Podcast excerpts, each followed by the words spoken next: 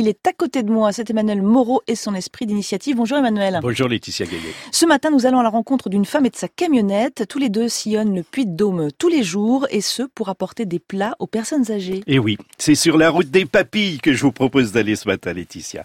Céline Patureau, installée à Bertignat, un village de moins de 500 habitants à 30 km de Thiers, partage depuis février sa vie entre sa camionnette et ses fourneaux. Elle y prépare chaque jour des petits plats cuisinés 100% maison qu'elle livre tous les matins au domicile des personnes âgées isolées dans la campagne. Elle leur confectionne à partir de produits frais et si possible locaux ce qu'elle a appris chez les grands chefs étoilés.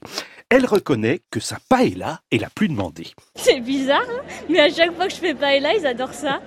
Oh, sinon, euh, un bon patia, ça ils adorent.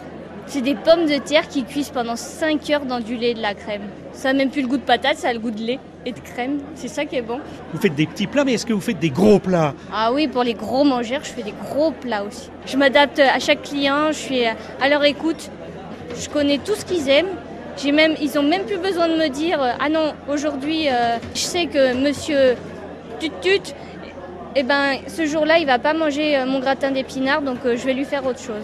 Et vous faites ça tous les jours Tous les jours, du lundi au vendredi, les menus du jour. Et après, le week-end, les soirs et jours fériés, des menus un petit peu plus élaborés, plus gastronomiques pour se faire un petit peu plus plaisir aussi. Je me lâche.